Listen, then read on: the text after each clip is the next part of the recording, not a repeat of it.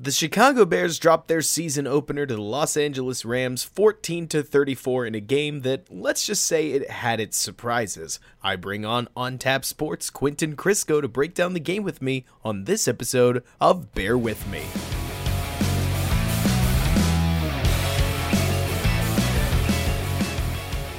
What is going on, everybody, and welcome back to Bear With Me, a Chicago Bears podcast hosted by yours truly, Robert Schmitz, right here on the Windy City Gridiron podcasting channel. And I got good news and bad news for you. On one hand, the season has started. Chicago Bears football is well and truly in swing, and the bad news is is that they dropped their season opener on national television 14 to 34 to the Los Angeles Rams. So, hopefully it gets better from here, but either way, I've brought along Quentin Crisco from On Tap Sportsnet, also known as Butkus Stats on Twitter, one of, I think, one of the rising stars, if you will, of Bears blogosphere, whatever you want to call what we do. But Quentin, I've loved seeing your stuff online. You do phenomenal work, whether it's niche stats or intense stat work, very similar to Jonathan Wood over at the Bears blog. And honestly, I'm just happy to have you on. What'd you think of the game? How are you doing? Um, didn't love it, but you know, is uh, like we've kind of talked about a little here, is kind of what you expected to some degree. Um, wish you saw a little more from the defense, though. It was just like the floodgates opened on them. No kidding. I mean, one thing that I know I had saved. So I think it's Kevin Fishbain that put out a tweet in the middle of the game basically saying that the Bears have now equaled their 50 plus yard pass touchdowns allowed. Is that normally in 2015, for instance, they allowed two. 50 plus yard touchdowns. In 2016, they allowed one. 2017, one. 2018, two. 2019, one. 2020, one. And here in 2021, a 17 game season, they've already allowed two. So I think it's safe to say things are tra- cha- uh, trending in the wrong direction defensively. What did you see that stuck out? Let's talk through the defense first, because while I know offense has been the hot topic with Justin Fields, who played today for crying out loud, yeah. I think it's fair to say that the 34 defensive points allowed, and that's honestly being nice, because I feel like at past certain point, the Rams just let up the gas, is without a doubt the big concern, right? What really stood out to me was seemed like early in the game the Rams were saying we're not even going to try to run on them because we don't think we can. And then late in the game when they start burning clock, couldn't stop the run. But I, I mean, the Rams just were picking up five, ten yards every time they they carried the ball, and made you wonder: are they just not running on us because they didn't think they needed to? Just didn't think they could. They just couldn't stop the big plays. Was the other thing I was thinking. The the, the coverage was just a mess, and I'm not I'm not an expert on the X's and O's there with the coverages, but there was stuff going wrong all over the place. Yeah, if I was going to try to talk through it, and I'll do my usual all 22 review on Wednesday if the NFL or like lets out the all 22 footage, because honestly, there's no real point in not trying or in doing it without it. But getting back to brass tacks, for any Bears defend or Bears fans wanting to know what happened, it looked as if Sean Desai was playing the defense primarily out of a two high set. So that means you've got Eddie Jackson and Tashaun Gipson starting at least in the backfield, and they did a whole lot of nickel, meaning that Jaylon Johnson, Kindle Vildor, and uh, good old Marqui Christian were on the field all at the same time. And the problem is, is that I've seen. I mean, a lot of vitriol directed towards number four, Eddie Jackson, who really struggled to tackle. And that first touchdown seems like it was pretty much entirely. I don't know whether it was entirely on him, but it certainly seemed as if he was a huge part in it. But the trouble is, Quentin, like you're saying, I mean, Eddie Jackson's still one guy. And even if he pulls off his assignment, you've got Marqui Christian, who was basically the guy who beat out Duke Shelley in a battle of the backups. You've got Kindle Vildor, a fifth round pick. Jaylon Johnson, a former second round pick, so he's probably your highest pedigree DB other than Eddie Jackson. And Tashaun Gipson, who are not playing great as a unit. They aren't supporting each other. That Cooper Kupp 51 t- yard touchdown, by the way, game almost entirely off of Tashaun Gipson completely blowing his coverage assignment because he's got to be the cap on that defense. So Jackson made mistakes. Christian made some mistakes. Vildor, see, no, he made mistakes mostly on like third and tens. Gipson blew a coverage. I mean, you can't find a Bears. De- defensive back that didn't make some pretty horrific mistakes. And I don't know if that can be fixed throughout the course of a season. You know what I mean? Yeah, I mean, so basically, the, the way I always look at coverages is it comes down to communication and reliability. Those were two things that it didn't seem like they were on the same page with tonight. Now, maybe that's something that gets better over the course of a season, but Gipson's a returning starter with Jackson. You know, it's not like he's a new guy and they don't know each other. They just messed up, mm-hmm. or Gipson just messed up on that Kupp play. Um, and I don't have a whole lot of faith that a guy like Christian is going to get a whole lot better at this point. I mean, he's, he's been around the league uh, for a few years now, and he, it's not like this is something new to him. Um, it's scary to think about where this secondary could be a few weeks because I'm not sure how much better they'll get.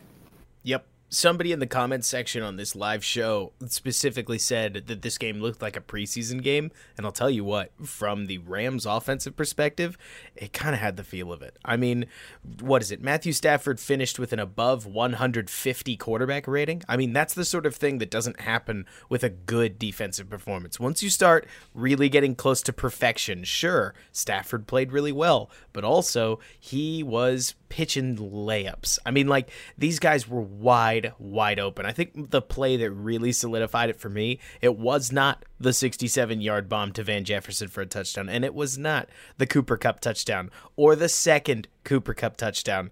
It was that one right there near the end of the game that really planted the dagger, where Stafford rolled out to his right on what was it, like the 11 yard line, something like that. And it looked like Ogletree and Marqui Christensen and Kindle Vildor were in coverage, and they actually blanketed their assignments. And you could see Stafford waiting patiently, trying to find something open. And would you believe it? Christensen or Kristen lost his man, and Stafford threw a touchdown. And it looked easy. I mean, this looked easy. I think that was the worst part. Is this this did not have the feel of Thursday night's showing that had the Bucs defense and the Dallas defense at least playing hard and feeling like the defenses were giving up points, sure, but that the offenses were earning it. I don't know about you. This felt to me like the Rams could have had more if they wanted to, but they just kind of had enough past a certain point. Does that make any sense? Yeah, no, I mean I think that sounds accurate to me. It didn't almost to your point, it didn't feel like chess match between the offense and defense where the the offense was edging out the defense and you know continually barely getting there. It was as you said layups. It was easy. It was just you know that we're going to be able to do this, so we're just going to go do it. Right. And I feel like the worst part about all of it was that you've got all these defenders. Like I could go through a list of them, right? Akiem Hicks looked awesome tonight. Khalil Mack's getting paid thirty million dollars. Eddie Jackson's getting paid fifteen million dollars. Roquan Smith's due for a huge extension.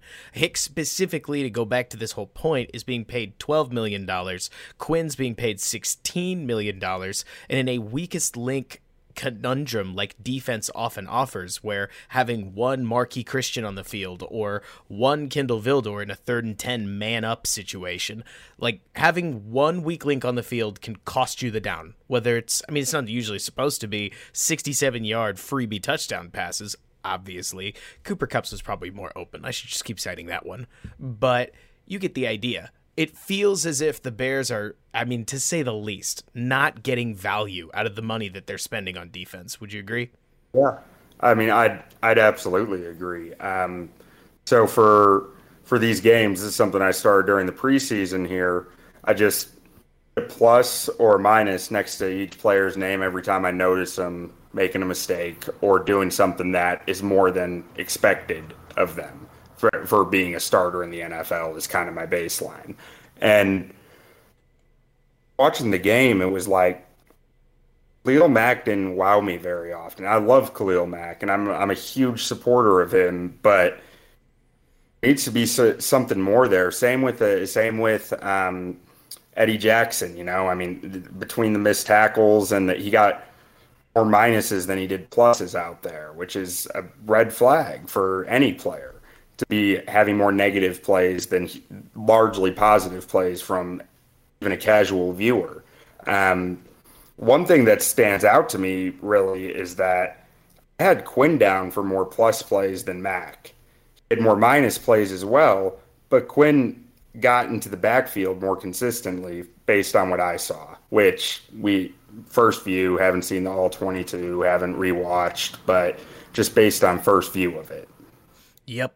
I mean, look, I hate talking about Mack. On honestly, I really do. Yeah. Because Khalil Mack is objectively a great defender, right? I, I think we can agree with that. I don't think there's any question about that. This can all be prefaced with he's one of the best defensive players in the NFL. Right. He's just being paid more than a lot of quarterbacks at this point. Like $30 million cap hit. The Bears are sinking tons of money into Mack and namely committing a huge percentage of their cap to somebody who did not have the defensive impact that Aaron Donald did and Donald didn't even have a big impact this game. I mean, right. like we'll talk about the offense here in a little bit, but I I struggle to not want more from number 52. Right. It's not that I feel like he's playing badly. I think that's the most frustrating part.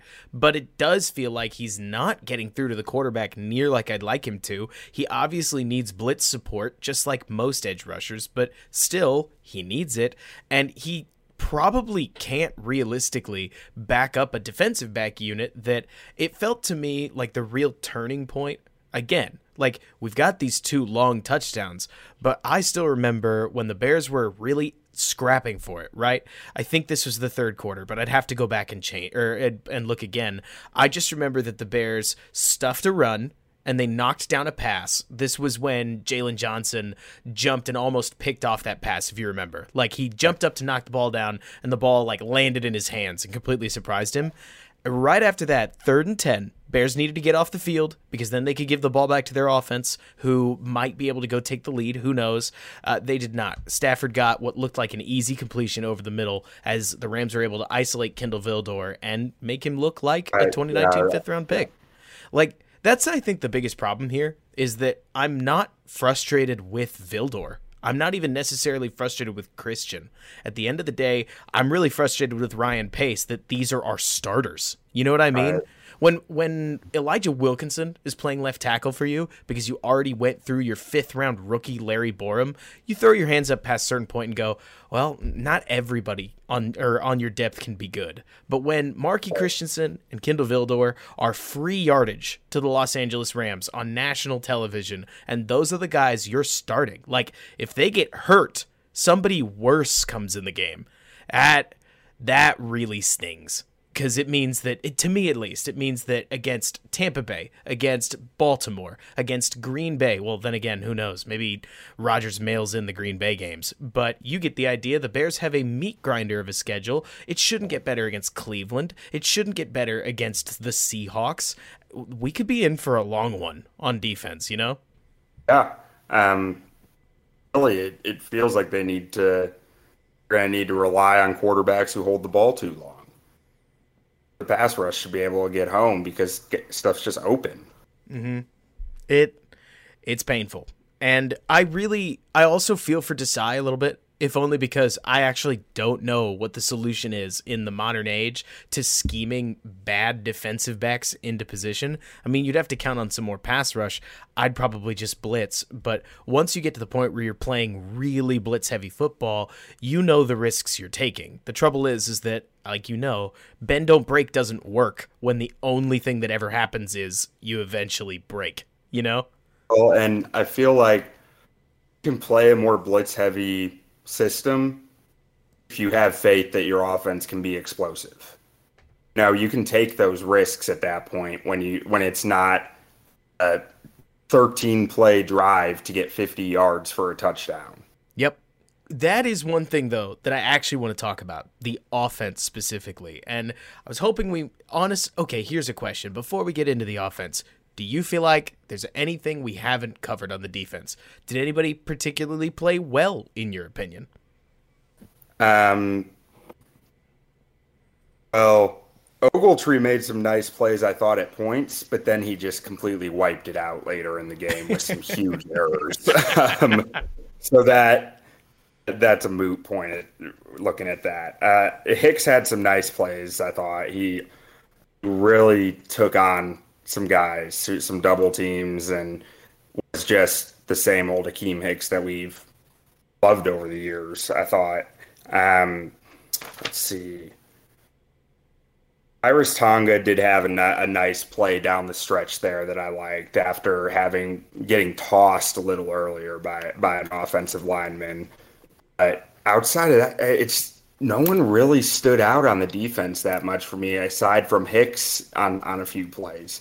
It was just very pedestrian overall. It felt like. Yeah, and and I mean, just just to throw some gas on that fire, it is, or maybe this is water, but I think it's water now that I think about it. But it's hard for a defense to stand out without playing well, right? It's very rare that one defender makes you go, man, they did really well, and you also got boat raced. So I get it. I felt like Hicks also played pretty well, all things told. He got some pressure on the passer. I saw Khyiris Tonga a little more than I anticipated. He came up with a couple of run stops that I wouldn't have expected out of a seventh rounder. I thought Jaylon Johnson was decent. Uh, maybe not great, but he wasn't near as bad as the other defensive backs by and large. And Roquan had some nice blitzes. He had some solid run plays. He seemed okay in coverage. I feel like that'll probably show itself more in the all 22. I just wish he didn't get burned on that 37 yarder. But again, like we've talked about, when a defender gets caught in conflict, there is no winning. And I have a feeling that Roquan got sucked up on a run like assignment of some kind before getting thrown over the top. So I don't know how much I'd really critique him when, hey, defenders can't be perfect, you know? Yeah. He, he did have a few um, a few blitzes that did stand out some to me, especially one where he um, pulled a double team off Akiem Hicks with mm-hmm. a false a false step and then dropped back to take away the uh, a receiver from Stafford, and that's what allowed Hicks to be able to get in. And Quinn, Hicks and Quinn were able to collapse the pocket onto onto Stafford. That that play was one that stood out to me um, as one that we used to see more regularly. You know, one that used to feel pretty pretty common for this defense. Um, and on the on the Jaylon Johnson front, I thought that he, he did play well. I think that something that they're seeing is really just the impact of the depth at the other cornerback positions. I, I think that Stafford can look there and say, okay, I, I, I, don't have to look at Johnson. I can I can go over here. I can go over there, and that's a real thing that the Bears are having to deal with right now when they're starting this type of talent. Absolutely. I mean, they're when a quarterback and a play caller are going through trying to pick out what kind of play they're going to run in a given situation, they often come up with a defensive target. That's not going to blow anybody's mind, but it definitely goes through the process that they're not necessarily saying to themselves, oh, let's do a double post because we like a double post. Oftentimes they're saying, for instance, to use a double post, let's try to split a single high safety. And if not, we'll go here to attack this defensive back. I wonder, and again, part of why I want to see the All 22, whether Jaylon Johnson played well or the other defensive backs just played worse. I mean, Johnson had his fair share of plays, don't get me wrong, but if I was Stafford, why bother looking at Robert Woods when Van Jefferson's going to eat Kindle Vildor's lunch? Why bother looking at, again, Jaylon Johnson when Cooper Kupp is matched up on Marqui Christian? And if not if like if he falls off you're gonna get passed to a safety and he ends up wide open. I mean it was just so easy for stafford that i don't know whether Jaylon johnson truly locked his man down or the other guys were just you know preseason tier but those are harsh words i know those are not what anybody wants to hear but oh my word this is not the kind of defensive performance that leaves you thinking anything positive Another thing that dawns on me with Marqui Christian is I believe he was with the Rams for a little bit. I'm, I'm either he was or I'm getting him mixed up with Xavier Crawford. But so if any coaching staff knows what he can do against their receivers, it's probably the Rams. You know, I mean, if he was going up against Cooper Kupp in practice, they know how that matchup looks. Um, one one other defensive player that I do want to uh, mention at least a few plays that I saw was Eddie Jackson. He, he, he missed some tackles, absolutely, but he also made a few plays in the run game that stood out to me, especially one in the first half. He was he was up on the line of scrimmage. He he fought off a block and went in and made a run stuff, and it was like, whoa, that's that's Eddie Jackson. um, so I mean, he had his faults in this game, but that that was one that did stand out to me of him trying to get his uh, his nose a little dirty there. I just right. wish he might have had the same mentality on the uh, 67 yard touchdown to just jump on the guy. right. I mean, to to back up Eddie Jackson a little bit. And again, I haven't seen the all 22, and we've both admitted he played poorly. But when you're a safety, you can't be two defenders at once. You can only be one, right? To use the 51 yard Cooper Kupp touchdown as, a, as an example, the Rams ran what kind of imitated a smash concept to that side of the field. So they basically had somebody run a flag route or whatever you call the one where it's a it's not a post because that goes towards the middle, but it goes towards the sidelines. I think it's called a flag. But so they ran that that drew Eddie Jackson over the top there. So Gipson was supposed to pick up Cooper Kupp when he came into the middle of the field because Jackson was already shading over to stop an 18 to 22 yard smash route. And that got pinned on Jackson because when Kristen stopped running, Jackson was the guy in the picture. And you know how it goes. When you see the guy chasing the play, it's probably his fault, or at least that's oftentimes what we can think. The trouble here is also that, yeah, good route concept by McVay there because if you look at the guy um, the mid right side that Gipson had his eyes on clearly. Uh, he froze Gipson right there mm-hmm. because he could have gone deep right there too. And yep. like you said, he was in conflict, and mm-hmm. don't usually win when you're in conflict. Yep. There the trouble is, is that like you're saying and kind of getting at, a good play call doesn't make Bears fans feel better about spending $15 million on a safety that isn't making tackles. So I totally get how Eddie Jackson has quickly become a lightning rod of criticism and so on and so forth. He he earned plenty of it, especially being quoted as saying anybody can tackle, anybody can tackle. You got to make a play on the ball, and he didn't either. But it'll be interesting I guess we'll just say interesting's a word to see how Desai navigates this uh, this DB debacle. So even on that, uh, what Jackson said there, and this just might be me being a homer optimist, but when I first saw that, I thought he was saying anyone can make the tackle, only some people can make the tackle and punch the ball out. Like he was trying to teach the guy something.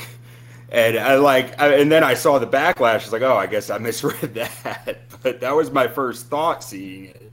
It's still out of context, like you're getting at. I mean, what Jackson's trying to say is make a play on the ball, as in when you see the route coming, get there before the ball does. So if they throw it, it's a pick, and if they don't, you covered your assignment. Like, it's not intended to be, I don't like tackling but it still comes across badly yeah. when you don't read into the still context. A little bit of truth and stuff like that. right, exactly. And I mean, Jackson did not look motivated to make tackles tonight, but we digress. We've got plenty of offense to talk about, which Bears fans, I'm just going to let you in on it right now. I ended up with a lot more positivity towards the offense than I came into the game anticipating, but let's get into that on the flip. Q, I'll catch you on the other side. All right.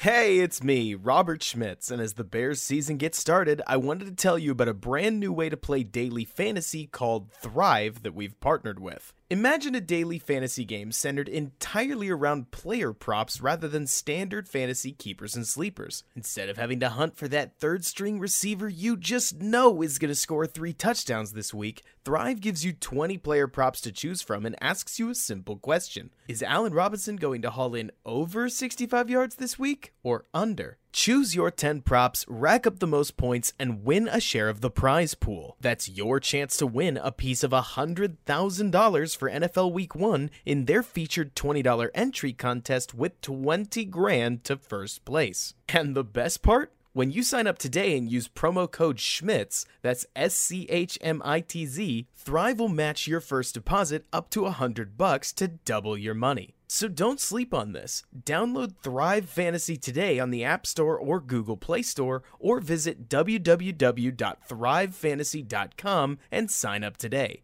happy propping, and go Bears. And we are back with Bear With Me post game, talking about Bears versus the Rams and a final score we do not need to talk about. Let's talk about the offense, where Justin Fields scored his first NFL touchdown in his first NFL game, and the Bears ended up marching out about 14 points and some uh, let's just talk about it because whether it's decent looking, frustrating, better than you expected, I feel like a lot of adjectives could apply to this. And past a certain point, it almost seems as if beauty's in the eye of the beholder, right? Because the Bears just dinked and dunked their way through six to eight offensive drives. I don't think they ever went three and out, except for maybe at the end where I know I stopped paying attention. But it felt, Quentin, to me, anyways, like the play calling wasn't ridiculous. The Bears got movement on the ground, which was a little shocking given the state of their offensive line. David Montgomery looked like the clear cut best player on the Bears offense. And I mean that in a very positive way. Huge game from him. I don't know. For as bad as the defense was, the offense, which is obviously the focal point when you've got a potential franchise quarterback, actually didn't look that bad. What did you think? Yeah, I mean, they. Now, granted, we need to frame this in the right perspective of Bears fans who have watched some pretty atrocious offense over the last few years. Right. But they moved the ball more than they have in recent memory. Um, whether they actually converted that movement into points was a whole nother question. But they were able to move the ball continuously and get first downs, which was something more than we've seen in a while. Um, that ground game, man. I mean, David Montgomery looked good. Mm-hmm. Looked very good. Um, better than he's looked in a Bears jersey ever. So he's he's looking for a payday next year, I guess, because he's he put in a lot of work this offseason. It's very obvious. Mm-hmm. Um, really, offensive line was a bit better than I expected if I'm being completely honest.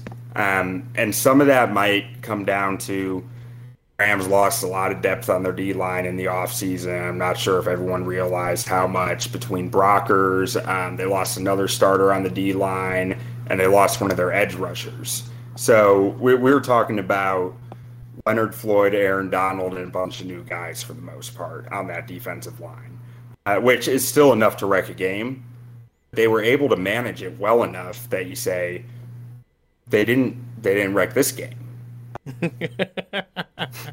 yeah, I mean to say the least. I would have to go back through and actually check the stats to know what I'm talking about here. Maybe you know them off the top of your head and you're godsend like that, but you don't have to. I can't remember the last time that the Bears got 100 yards on the ground while the game was still in play. I mean, last year the Bears' offensive ground game was just putrid as it was in 2019. But this this game, it felt as if the Bears running the ball was a focal point of the offense. They did it really well, too. I mean, just to talk scheme, it felt as if the Bears did a great job of understanding that if you don't have great offensive linemen, all you can do is constantly shuffle where the blocker is coming from to confuse defensive linemen and make it to where they don't know who is and isn't engaging them on every single play. A perfect example of this is that the, there's a one David Montgomery run I remember in particular where he gained about 12 yards. I think this was later in the second quarter as the Bears led that touchdown drive where you saw them peel Cole behind Jason Peters to bump Aaron Donald as White Whitehair and Peters stepped left to create a hole between Kmet and Whitehair. And it's not as if Kmet got a huge piece of Donald, but he slowed him enough to give Montgomery a space while also confusing Donald, who's not expecting the tight end to come get him credit to the Bears, whether it's Castillo, Nagy, or whoever, but they attacked this Rams defensive line that I think is a little more talented than their offensive line pretty well, all the way up until they obviously lost both left tackles and were behind two touchdowns where things really started to fall apart. I mean, what did you see? Does that seem like a decent read to you yeah. the run game? Yeah. Um, really stood out to me with the run game was felt like, and some guys out there like Kubiak and Shanahan are absolute masters at this, but it felt like they they matched the run run blocking schemes with the pass blocking schemes, which has always been a complaint from me about Nagy. I didn't think that they tried to do that very much or enough and did a good job of it, whatever it might have been. Um, but tonight it seemed like there were there were a few plays where Montgomery got five plus yards, and I'm watching and I'm going, I didn't even touch guys that much, which means that the scheme was much better because they were pulling guys out of position. Because for the last two years they've been saying, "Oh, we know when these guys move like this, it's going over here. Yep. It, this is what's happening." So they were able to move the defenders without the need of pure power to do it, which was nice to see. It was interesting to see that they were able to evolve it like that. Mm-hmm. And one thing that I will say is that it felt as if Nagy really iterated on a lot of things that didn't work in 2020. Like, again, we're talking about one football game, so we can only take so much away from this. But one thing that I noticed was that the Bears last year did a whole lot of what was supposedly popular, assuming you have talent on your offensive line. Namely, they ran a lot of duo, which is what it sounds like. For any of you who don't know football terms, it's basically just all of your offensive linemen double team the guy in front of them, and ideally you get some push on the defensive tackles and you go from there. It's supposed to work because it's just a straight double team. It's not your standard inside or outside zone where you start with a double team and then you climb to a second assignment. It is a double team. They namely tried this against the Colts and the Rams, and if you guys remember, they got nothing out of it. Like, they got nothing out of that. This game, they went to duo rarely. They basically just tried to trot out, like I said, a ton of different blocking assignments. They varied things really well. They used toss crack. They tried a reverse. They went with duo. They went with more of a pin and pull. They went with inside zone, outside zone. They kind of did it all. And maybe more importantly, the offensive line had one false start, which was technically Cole Kmet, if you want to count him as the offensive line. But they didn't take any penalties that I can remember outside of that. And they looked together, which was not something you could say about the 2020 offensive line. Yeah. We're talking baby steps, we're talking moral victories, and I get that. But this did feel like it has a real potential to be a stronger and much more creative running attack than we saw at last year or the year before, which is a very low bar, but it's still one to kind of get excited about clearing, right? Yeah. Um, I mean, it's it's the basic stuff. I mean, at the high school level, you talk about how the offensive line is one unit and it grows from there. But it's something that we haven't really had the last few years of a single unit out there playing as one, and it might not have been effective in everything they tried tonight, but they played as one. If that makes any sense. Oh, it does. They they showed they showed something at least in the schematic aspect of it of being able to execute Mm-hmm. what they're trying to do even if it wasn't always pretty Absolutely. And speaking of executing, even if it wasn't always pretty, you know we have to talk about the pass game, right? yeah So I'll try to get out ahead of one thing that I did want to talk about. The Bears' offensive line was kind of assisted by the fact that the Bear that the Rams run a very modern defense. And what this means is that they were going up against lighter box counts than are that might be normal on other teams. Like I think the Rams were playing mostly out of a two high quarters look. That was the impression I got anyways because there were like no DBs in the picture for the majority of the game, as they seemed to be deliberately taking away vertical shots and trusting their defensive line to just sort of dominate the Bears and go from there. Which, again, even if it's a lighter box count, you've still got to give credit where it's due to the fact that they got the run game moving. But I say all this, Q, because I know nobody's excited to watch anybody dink and dunk. Nobody's excited to watch Andy Dalton attempt a longest pass of I think it was 11 yards. Like let that sink in that the longest throw we attempted that was short of the sticks Right. Uh, oh, yeah, that one was 13 yards. So, hooray. The longest attempted was 13, Yeah. completed 11. But technically, against the Rams' quarter front, that's not a bad plan. Like, the question becomes is this just the Nagy offense or did, was this a one week plan that was actually decently put together? We don't know, but we do know that the pass game looked efficient whenever they stayed out of sack trouble, and they they definitely didn't catch a lot of breaks. Like I, I always go back to that early on clear defensive pass interference that got called. And don't get me wrong, the referees break the way that they do. You're not always going to get every call. Jaylon Johnson was offsides on one of the only Bears stops of the game, and they, they just let that roll. So, you know, you give and you get. But the Bears offense in general seemed like it was able to consistently pick up first downs, which is more than we used to be able to say about, at the very least, the Nick Foles offense, right? And yeah. there the Bears were at halftime, still in the game. There the Bears were in the third quarter, still in the game. And it really felt like the wheels fell off when it became absolutely clear that I think it was 14 to 27 at the time, at fourth and 15, that Matt Nagy had no faith in his defense. Yeah. And and then all of a sudden as a fan it was like, well, I don't believe in Dalton to leave this kind of comeback and I don't get the impression Nagy did either. But I don't know. I'm not trying to stand for the guy. It seemed as if the play calling had its ups and downs. The Bears tried a lot of things. That Justin Fields like reverse did not work. The uh, as well as like bringing in the shuffle pass and so on and so forth. But a lot of the things that they did did work. And I'm curious to see what carries over to Cincy and what doesn't, because if it still just looks like dink and dunk and that's the offense, this is a very, very limited offense. But if it was a one week plan, maybe we see a couple more intermediate and deep throws next week. I can't tell yet because the Rams are taking it all away. I have to think that it was more of victim of the circumstance if they're playing quarters all game that there are probably some deep shots built in that they just just weren't there and that with with all the speed they have on this roster they were able to build in some underneath stuff, uh, especially on those curl routes to take advantage of it. But if that's all you're running all year. Speed's pointless because you're mm-hmm. not you're not going to keep that cushion that the speed gives you if you're not using it. Right. You know?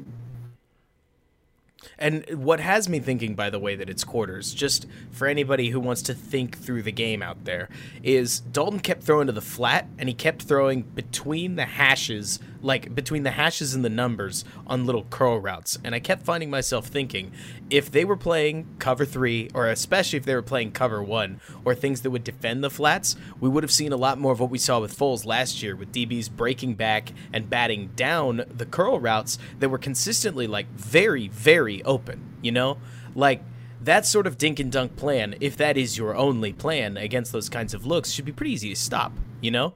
Instead, yeah. it seemed as if the Rams were content to let the Bears basically fire like just gain yards and clip down the field up until around the 40 yard line where admittedly the Rams consistently made a play. They'd sack Dalton, they'd force an incompletion that the Bears didn't expect, they'd create a loss of yardage, etc., etc., and then the Bears would end up in a fourth down situation and as we saw, Dalton was over. I'm not about to say that this game inspired confidence in Andy Dalton. If anything, I'd say he kind of seemed like he was who we thought he was. Don't you think? Yeah, I mean, absolutely.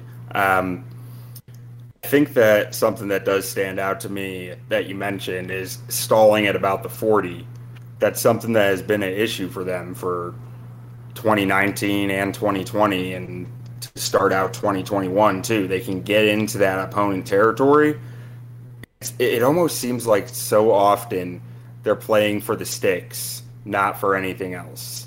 And that's where that stalls up is when you're just trying to get the next first down, the next first down. And it, I mean, maybe that's quarterback not taking the shot downfield. Maybe that's the defense saying, we're not going to let you take a shot because we know you can't do this. Um, it's been a constant issue with this Nagy offense of stalling in that area of the field. Absolutely. And it's got to get better. I mean, this is not the kind of thing that can just persist going forward, but I know if I sound overly positive, it's because I came into this game with no expectations, knowing that last year with the Nick Foles led Bears offense, not only did we not run the ball, but we couldn't pass the ball either. And so when we came into this game and seemed like we were a functional football team that was moving the ball along, like sure, we had our defensive issues, but we've got Justin Fields in the pipeline. We need to see the offensive scheme look decent, or else the Bears are truly sunk. You know what I mean? Yeah. So with that, I felt like this this was a nice turn of events from Nagy, but it's obviously still got to ultimately get better than 14 points. Like we do yeah. not need to break out the maracas and throw a fiesta over a 14 point offensive performance, good defense or not. The buck stops somewhere. It's just a matter of okay, that was a ton better than the preseason, suffice to say. Can you do better than your starting quarterback throwing an end zone interception to open the game up and a little bit more of what got us into the end zone twice? Um, I think the the natural progression of the offense, the the first thing is, can you get yards? And that's something that they did tonight. Next progression is, can you get a first down when you need it?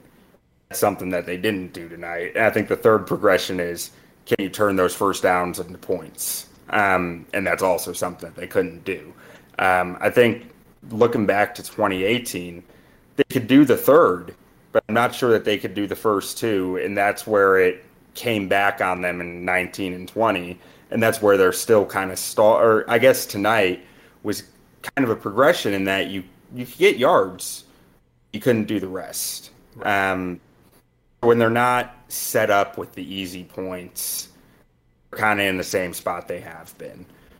One thing that was nice to see at halftime was a close to one to one pass to run ratio for the first time in a long time, at least in games that, you know, weren't done in the second quarter because they were playing the Jaguars trying to get Trevor Lawrence. Um, that's something we'll, we'll see if it carries over. I mean, going up against the Bengals next week, I would think it would because I don't think they're that stout of a run defense. The Browns will be more of a question on whether oh. they go back pass happy or not, but which I'm sure they kind of ha- will have to if it goes anything like tonight did. But oh my gosh, the Browns, the Browns game is going to be a stomach game. Like I think we yeah. can already feel it, right? That if you don't have the stomach for it, don't watch. Like that that should be a beating. That might be the toughest beating that they'll take this season. But that's not what this is about. This isn't a preview show for two or three weeks from now. Right. right. But I, I don't know. I really did come in cute. I, I watched so many games last year, like the Saints game, right? For the playoff game, Saints game, where the Bears scored three points. They got absolutely nothing. And it was just a matter of time before the offense just puttered and stalled out. This week, it felt as if the Bears offense actually had an identity. I mean, I know that that's something that's been thrown around, but the Bears were a surprisingly creative run team led by a running back that was playing with his eyes on fire. I mean, David Montgomery blasting through Aaron Donald so that he could blast through three defensive backs and score a touchdown was like legendary Chicago stuff. You know what I mean? Like, I mean, he looked. I can't even say how good. Like he looks so you good. can't put it into words. It was extremely impressive. There were were a handful of times where the the hole was not there, and he made it. Yep, made I, that hole, which I, was great. There's nothing I love like, hearing more than hearing what was it? Uh, it was uh oh gosh, it, it was it was it Chris Collinsworth? Might have been. I can't remember who called the game, unfortunately, but I think, or David Montgomery got stuffed for like a two yard loss, and you could hear him go, and he's not going any. Whoa, shoot! Because then Montgomery squirmed out of it and picked up like four yards off of just sort of lurching forward. I mean, he was outstanding. I'm I wouldn't normally be a guy who's huge on paying running backs because I think if you look at what happened with Ezekiel Elliott and so on and so forth, that you can often get into trouble. But oh my gosh, if Montgomery can sustain this, that's going to be a very hard deal to turn away. You know? Yeah, um, I've always said since since his draft class, he he reminded me a little bit of Matt Forte.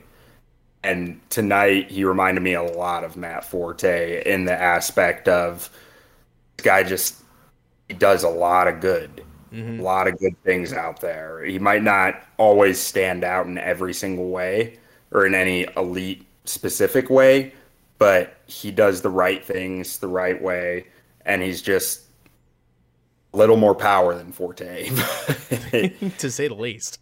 No, he, he doesn't really have a major hole in his game, especially it. It looks like that speed training he was doing worked because he he looks like he filled that gap some. Absolutely.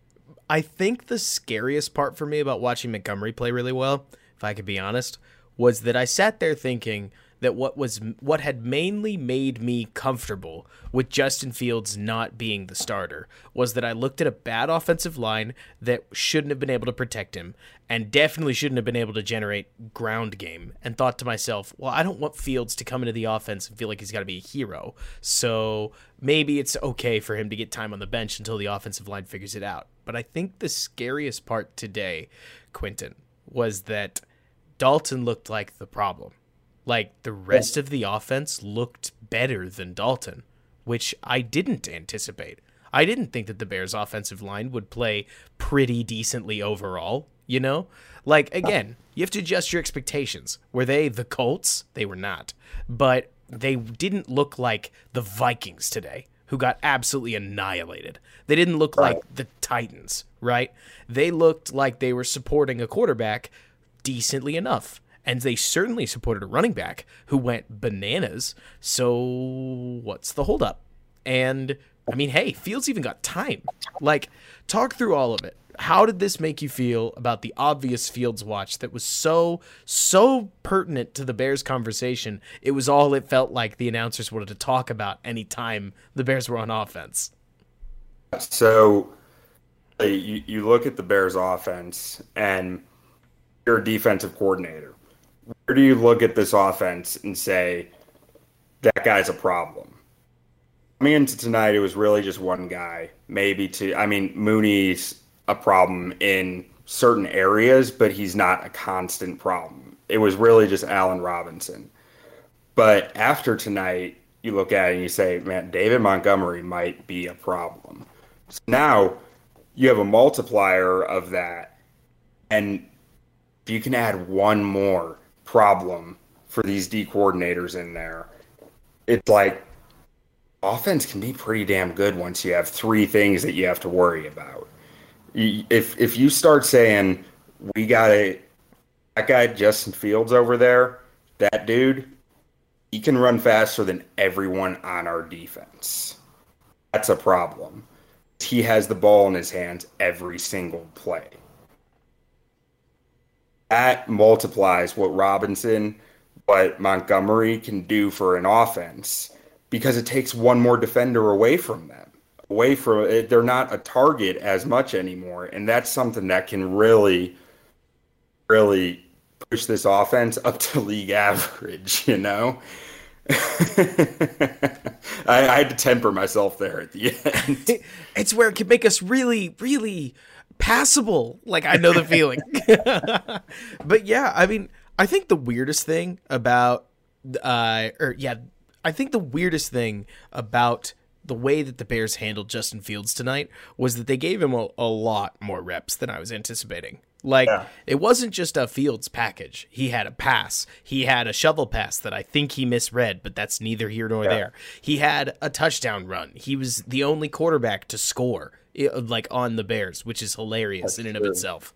He handed the ball off on multiple different like zone read run kinds of plays. He did a whole lot of things that make me wonder whether the Bears were trying to get him into the game sooner than we think. Because I mean, it's just hard to read because this was not the Patrick Mahomes plan to say the absolute minimum. You know what I mean? Like it it felt as if it was a, not a bad bridge because I can't tell if Fields just got blitzed or whether he did something wrong with protection to create the pressure that he felt on that red zone nine yard completion. But he also threw the ball accurately enough for what little he did. Obviously, ran well on his touchdown pass. He seems to be the quarterback that offers the Bears a little bit more. And I know Andy Dalton kind of vindicated himself during the second and third quarter, consistently getting the ball to where it needed to be and leading to touchdown drives. But I, I I couldn't help but feel like the doomsday clock ticked a little bit closer to midnight, you know? Yeah. Um, with regards to Dalton on that, I think the, the, the true test of a lot of quarterbacks is what you can do in a neutral situation, not what you can do once the other team is up by two scores, not what you can do once your team's already up by two scores, but what are you doing to win the game when it's completely even, when you're sitting there saying, this is anyone's game, make it yours. And I'm not sure that Dalton's going to be that guy at any point in the future for any team, really, that he's going to be the difference maker, pushing them ahead start the game. Yeah, and it's frustrating because you know you look around the league and you got to remember that we have to temper our expectations, right? If you look at what happened in Jacksonville, number one pick Trevor Lawrence had his moments where he looked really good. He threw a couple of snazzy looking touchdown passes, made some great throws. He and his Jacksonville Jaguars also got thrown in the dumpster by what was supposed to be the worst team in the league. So I guess you take the good with the bad. And then you go from there to the Jets game, where they played a Sam Darnold led Panthers team that only put up 19 points. Still, Zach Wilson only put up 14, and they lost. Like, I don't feel like I do feel like that there's this element in Chicago right now of if we put in Fields, things will get really good and we'll start winning a ton. Maybe, but I do feel like there are bumps in the road that obviously all rookies go through. Mac Jones had 16 points today as well, so it's not as if any of these rookies played a particularly like great football on the grand scale of things, but they did all get experience. And hey, I guess Fields can hang his hat on having more reps than Trey Lance, so that's not so bad.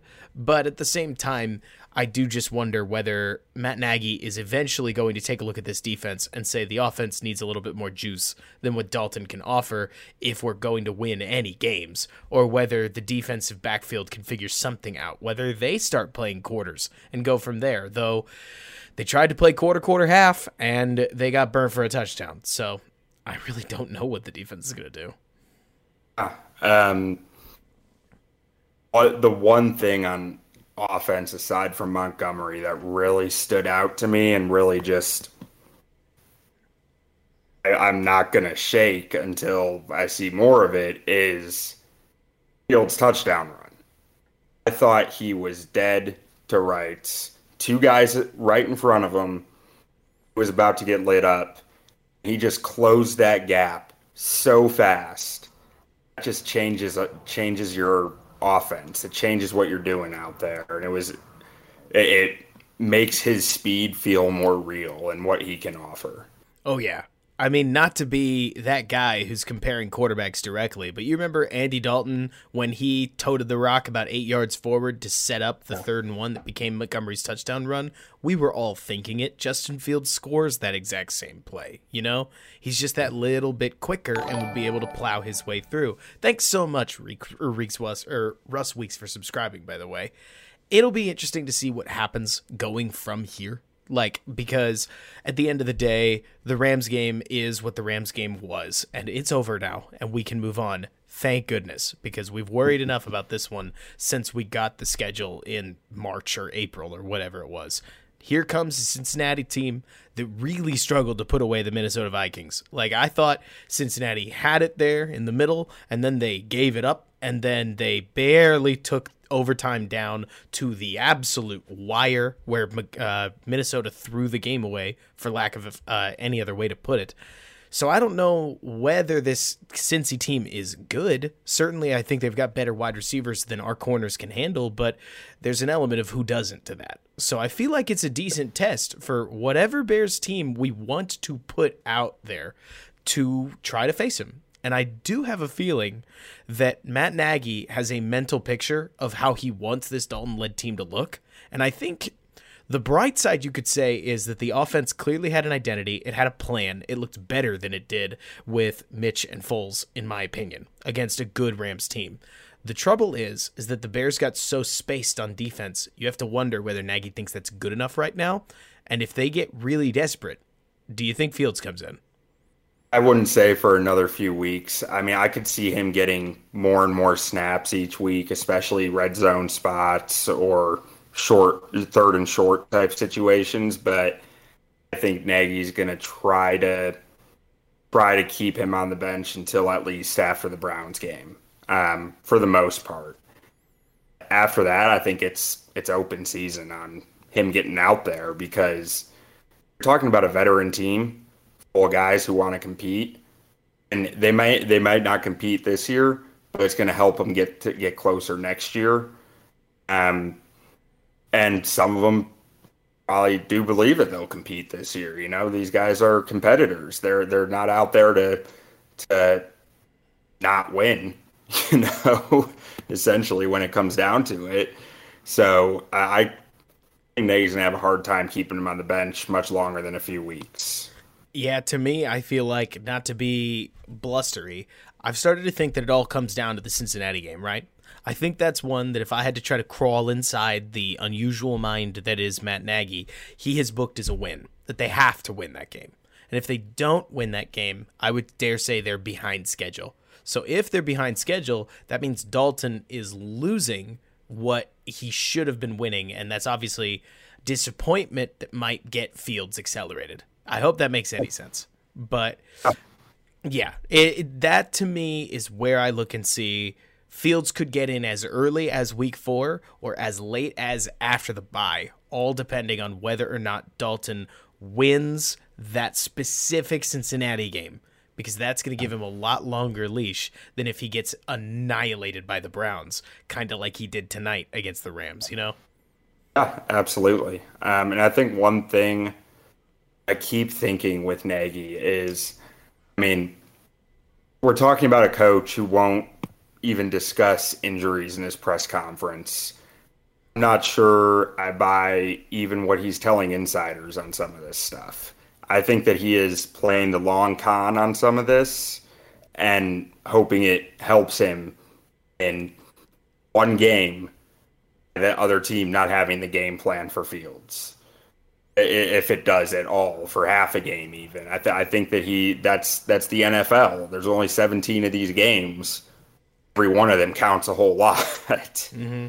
and the bright side like we know is that the bears are still in first place in their division which is hilarious but it's true and yeah. they ended up scoring more than the packers so they're third place in terms of scoring with the lions ahead of everybody if memory serves but all that to say that the bears walked into a game that we kind of knew they were going to lose, and they lost. And the defense looked a little worse than we expected. I would dare say the offense looked a little better, that they continuously crossed into the opponent's side of the field, which again, tiny, low, high school hurdle to pass over, but not one the Bears were able to do so consistently. So from here, it feels to me like the door is open for the Bears to tell their story, whatever it is. You know? That, again, it's not something that you should wave the banner and be like the Bears actually won. Not really. They got they got beat. And there were a lot of things to worry about when it comes to their defense specifically, but their offense going forward I dare say, looked even better than the 2018 offense in terms of just a play to play identity. It's just a matter of whether they can iterate on that against a Bengals team that's probably going to do a better job of guarding everything underneath 10 yards, or technically 11 yards, right? Right.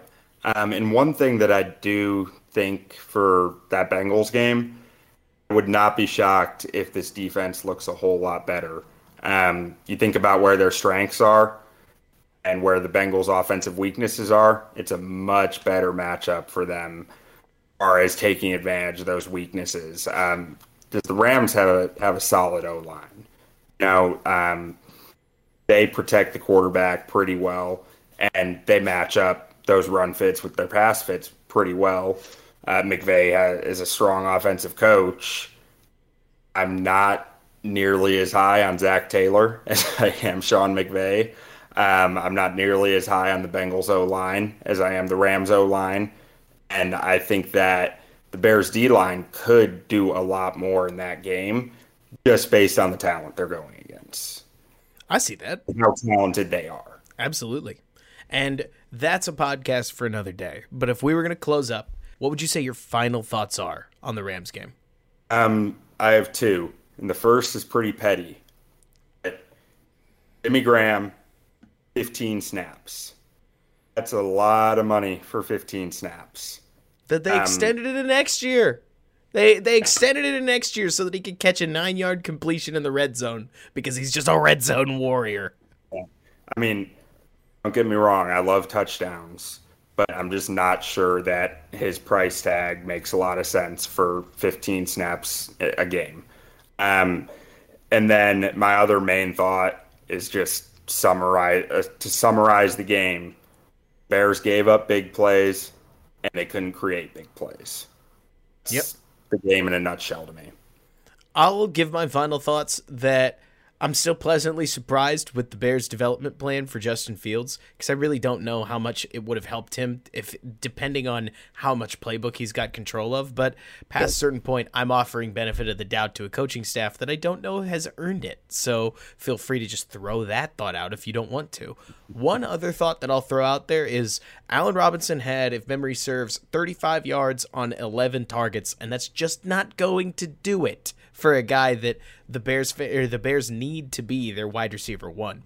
I'm glad that Mooney and Goodwin and Byrd had a place in this offense and made a difference, a positive difference at that. But we need more out of Allen Robinson. And I know that I'm putting a lot on him when I say this, but for instance, that fourth and four where the ball hit the wrong shoulder with a guy draped all over him, I would love to see him catch that ball because he's made tougher plays, and that's why you throw it to your wide receiver one. Again, I'm not being fair to him, but he's done so many unfair things throughout his career that he's made me used to it. So I would love to see him become that guy in case Montgomery isn't here and there or the situation doesn't call for it. But as far as another final thought goes, I feel like we covered it all. You know, Allen Robinson getting a little more involved next week, like you said, create more big plays, try to limit the opponents. Feels like that's the game in a nutshell, right? Yeah, it's a, it's a simple game, right? Super simple. Either way, Quentin, thanks so much for jumping on this post game show. Couldn't have done it without you. Feel free, please, let the viewers and listeners know where they can find your work online. Yeah, just follow on Twitter at Buckus um, and on Tap Sportsnet. That's where I write, the uh, site I write for. And also, I'm now doing a podcast with my, my good friend Jayden May. Um, that is titled Facts versus Stats NFL Bets. I take a very analytical, numbers based view on the bets.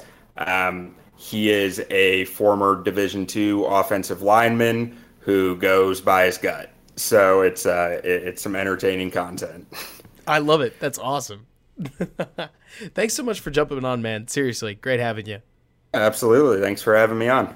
That's going to do it for this week's show, folks. Feel free to find me over on Twitter at Robert K. Schmitz, on YouTube at Run Pass Opinion, obviously on Windy City Gridiron, talking, breaking down, and going through different Bears topics all throughout the rest of this Bears season. Until next time, Bears fans, bear down, and thanks so much for bearing with me.